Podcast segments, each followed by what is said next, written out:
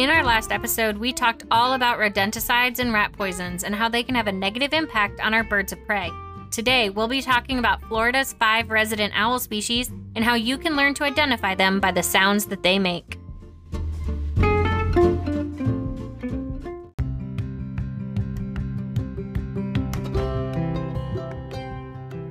Welcome to Naturally Florida, a podcast about Florida's natural areas and the wild things that live here. I'm Lara Milligan. And I'm Shannon Carnevale. This podcast is brought to you by UF IFAS Extension in Polk and Pinellas counties.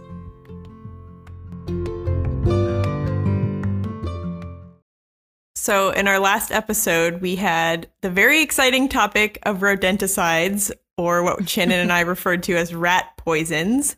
So, we thought we'd maybe take this episode to maybe a little bit more upbeat topic and talk about Yes. some of the species we referenced in that episode, which are owls. So we're going to just jump right in, Shannon, and talk about owl species in Florida. And I figured we'd start off with how many owls do we even have in Florida? Owl species, I should say. Yeah, because I have no idea how many owls. but anyway, so we have five resident owl species in the state of Florida. And when I say the word resident, I just mean a species that's here year round. It doesn't migrate to and from the state, it's just always here. You might not see them, they might be in a different territory or something, but they are a resident species living here in the state. Yeah, and I'd I'd be willing to bet it'd be hard for a lot of our listeners to list off all five species. I know for me, some of them were even relatively new species to me. So we're hoping that you'll, if you already know the five owls, maybe you'll at least learn something new about them, or maybe you'll at least learn what those five species are. And in order to do that, Shannon thought it'd be a good idea to break them down by size. So we're going to start off. We'll talk about what species are we classify as large owl species, and then we'll talk about some of our smaller owl species. So, what are our large owl species, Shannon? We have three that I consider to be our large owls, and those are our barred, B A R R E D, and our barn, B A R N, because people tend to get that one confused. And then our third large owl species is the great horned owl, which I would wager most of our listeners are probably familiar with that one. A good way to think of a large owl is this is going to be an owl that is at least the size of your standard collegiate football.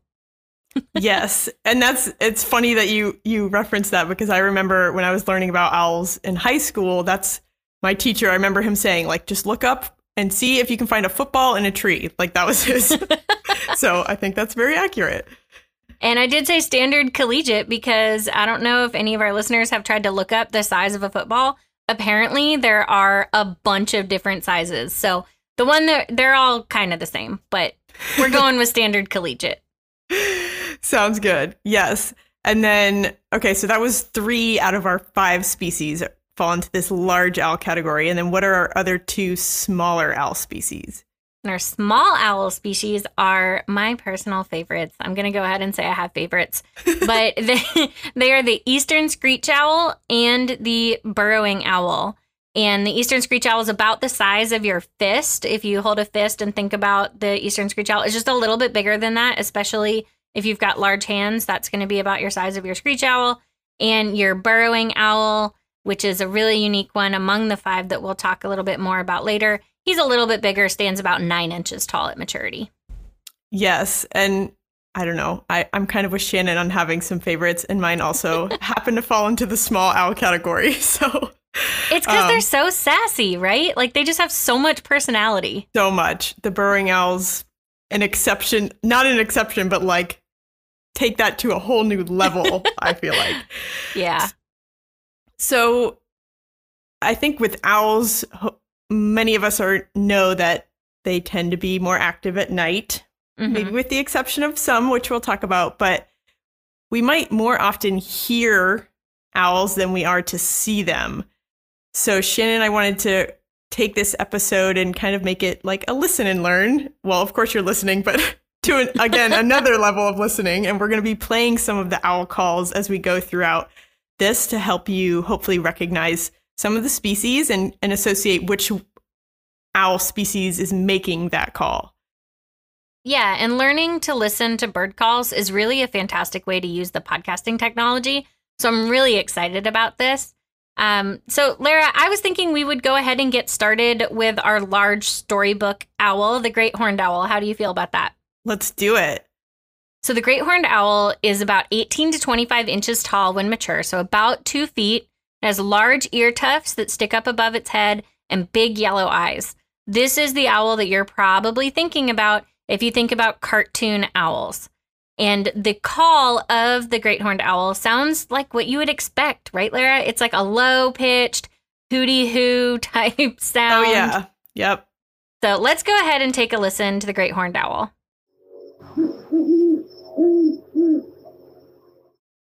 Yes, it's like exactly what's used in movies and, like you said, cartoons. It's what people expect. That, yes. so that particular call was from Avon Park in in Central Florida. Yes, so this and this is the largest owl species that we have in Florida. So to find the great horned owl, they do prefer more wooded areas, but I will say they're also very fond of park settings, which I alluded to the great horned owls in our last episode. And it was in a park setting and also rural, rural areas as well. so, in terms of their diet, super diverse diet. They're all throughout North America. They eat everything from rodents, insects, they'll even eat other birds. So, just keep an eye out. Again, look for a football and a tree. and if you've got sunlight behind it, you can easily see those ear tufts as well. It's our only large owl species with the ear tufts. Which, by the way, are not ears, just so everybody knows. right. They're just decorative feathers that look like ears to us because they they do. But anyway, so populations of great horned owls this is a very common owl that you probably have in your area of Florida.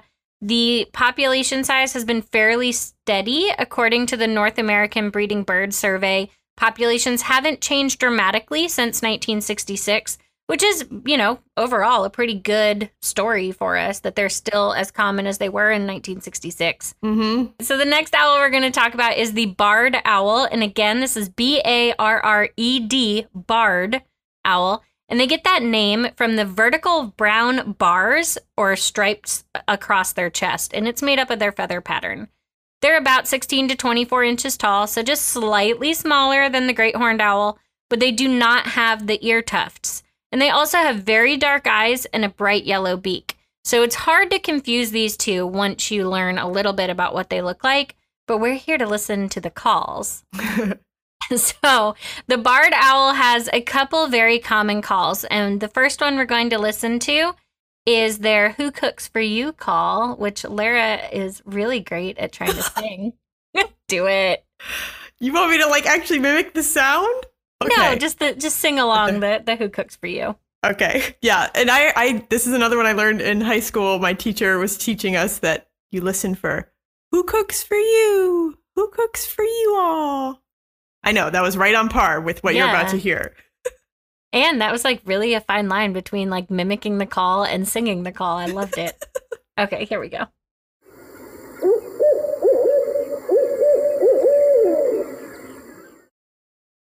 So yeah, just like Lara said, you can really hear it almost saying who cooks for you, who cooks for you all. And that's a great way to remember the barred owl call.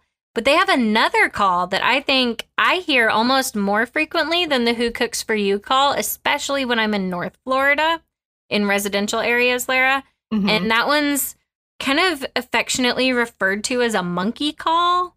And it's when you've got two owls calling back and forth to each other. It sounds like they're hooting and hollering at each other. Um, it's also been called caterwauling. Have you heard it called that?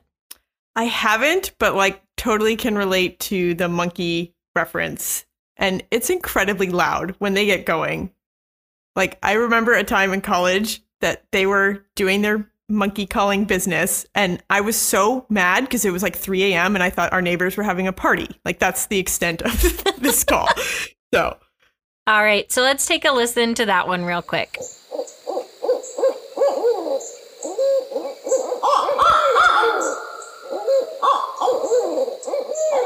So you can imagine hearing that sound now, how annoying, like Lara said, this noise can be if you're hearing it all night or in the middle of the night or when you have an exam the next morning.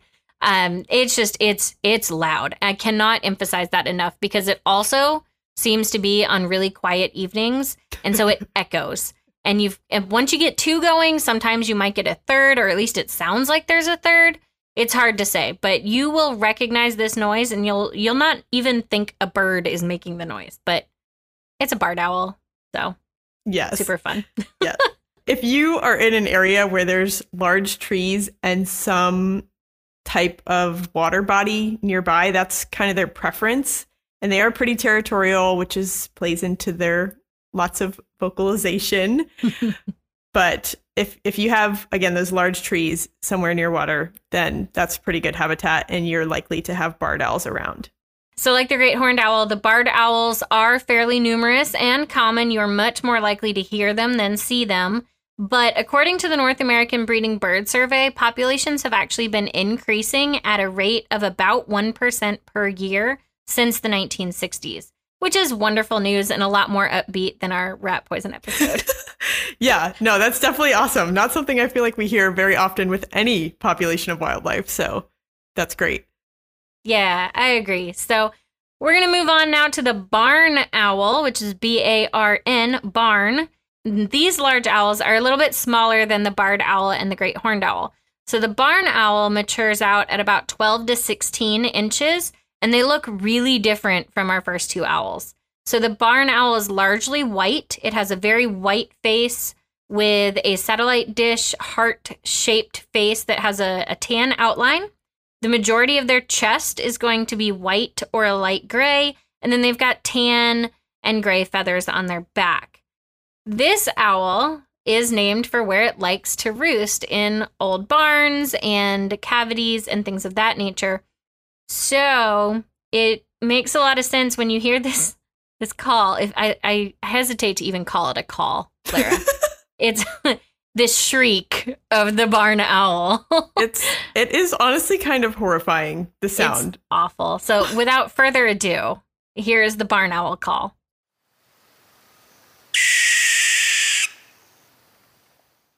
Imagine hearing that in like the middle of the night when you're just like, I don't know, taking your dogs out for a walk. Yeah. It's terrifying. No, even just just hearing the call, like the hairs on my arms stick up. Like I was envisioning that same thing, just being on quiet outside and then hearing that. But again, yeah. once you know who's making that call, then you might be able to be a little bit more excited and less scared. For sure. And these owls, that eerie shriek that they make, it has led to many folk tales, superstitions, and urban legends, all revolve around this species. Some of our populations culturally view them as a bad omen when you see them, so or when you hear them. So just keep that in mind. But it's just a super cool bird who's doing cool things for us. Yeah, and they do prefer more open habitats. And Shannon mentioned, you know, their name kind of alludes to where they can be found. So, so if you don't have kind of again that open space and perhaps some structure for them to live in, then we might not. Like I've personally never seen one in the wild, but they're beautiful, beautiful birds if you ever do get the chance to see one. They are. And if you live in those wide open spaces and you're hoping to help them out, you can always listen to our cavity nester episode for information on that. And we'll include in the show notes some information about nest boxes for them. Because according to Florida Fish and Wildlife, this is the least common owl species in the state of Florida. They are kind of difficult to count because they're so secretive and nocturnal. So, because of that, the North American Breeding Bird Survey could not detect a significant population change since the 1960s. We think that their numbers have increased slightly, but we're not really sure because they are so hard to find and so hard to count. And that brings us to the little owls. Yay. My, my favorites. Okay.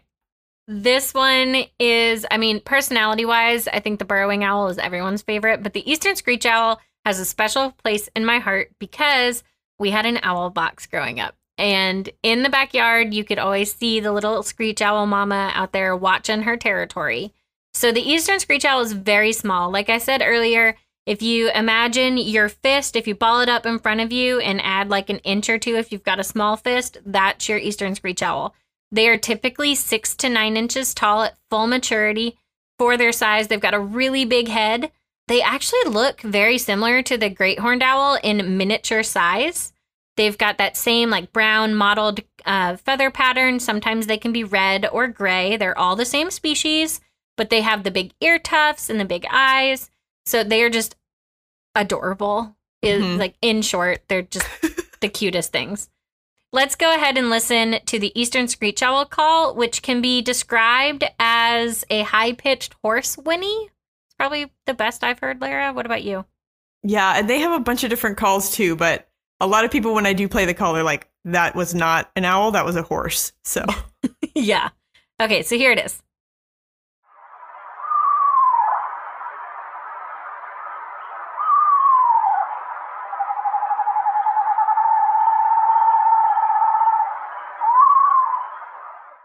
It kills me. I love it.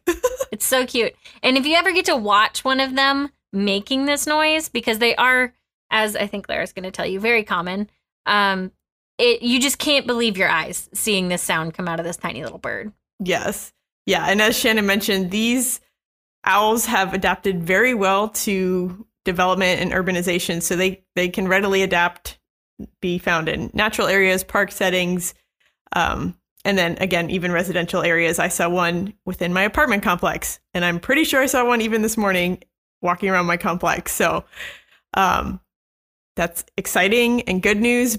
But unfortunately, Shannon, you want to share some info on their population Yeah. statistics? Wow, wow. They are not doing that great. So, according to the North American Breeding Bird Survey, eastern screech owl numbers have decreased annually by close to 1%, which doesn't sound that bad until you add it up from 1966. So, we've had a cumulative decline of the eastern screech owl of about 38%.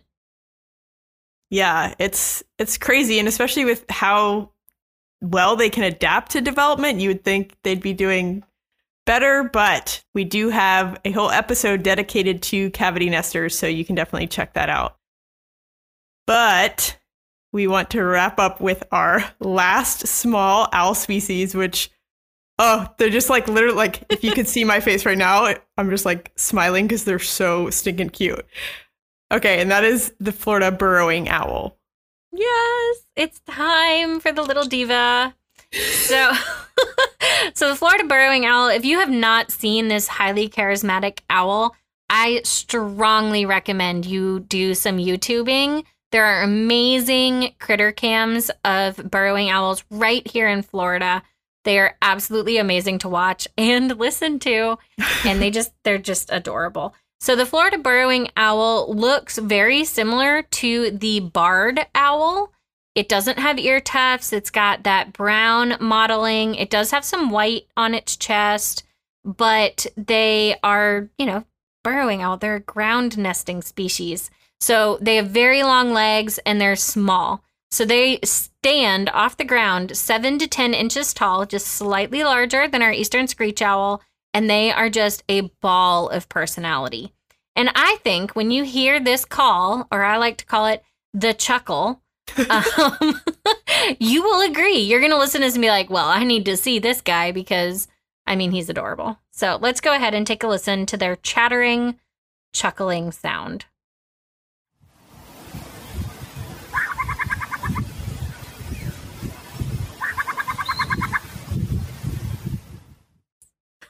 I'm sorry, I just can't. Like, I just go back to the YouTube videos. Like, their call mixed with their head movements is.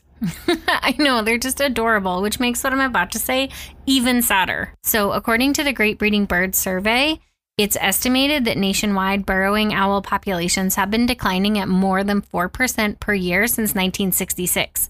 And if you caught that, I said nationwide because we have burrowing owls out west also, but what we're talking about here today are the Florida burrowing owls. As Shannon mentioned, they are ground nesting, so they do prefer areas with wide open spaces and and little vegetation because that's they need to see, you know, if a predator's coming, and that's their preferred habitat. So often you'll find them in things like rangelands, cattle pastures, sometimes in a little bit more urban areas that have open fields, things like golf courses or, you know, recreational sports areas. Or vacant lots and things like that, but more so in these like cattle pasture areas.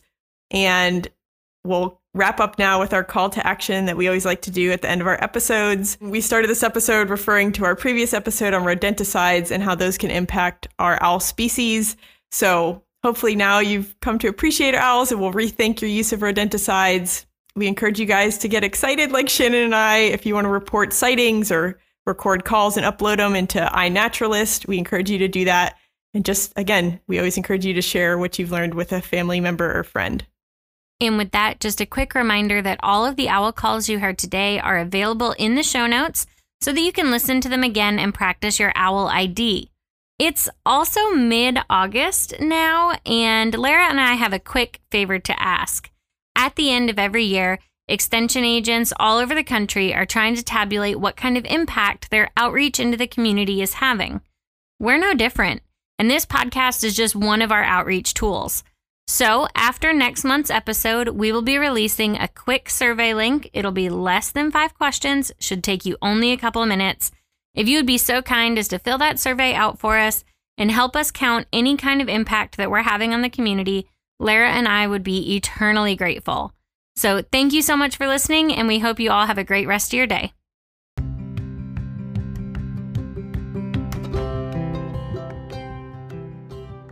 Thanks for listening to Naturally Florida, a podcast about Florida's natural areas and the wild things that live here.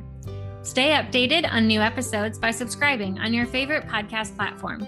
If you enjoyed today's episode, consider sharing it with a friend. Naturally Florida is produced by your hosts, Shannon Carnevale and Lara Milligan. If you have questions or suggestions, submit them online at naturallyfloridapodcast.com. This podcast is brought to you by the University of Florida's Institute of Food and Agricultural Sciences Extension, an equal opportunity institution. Thank you for listening.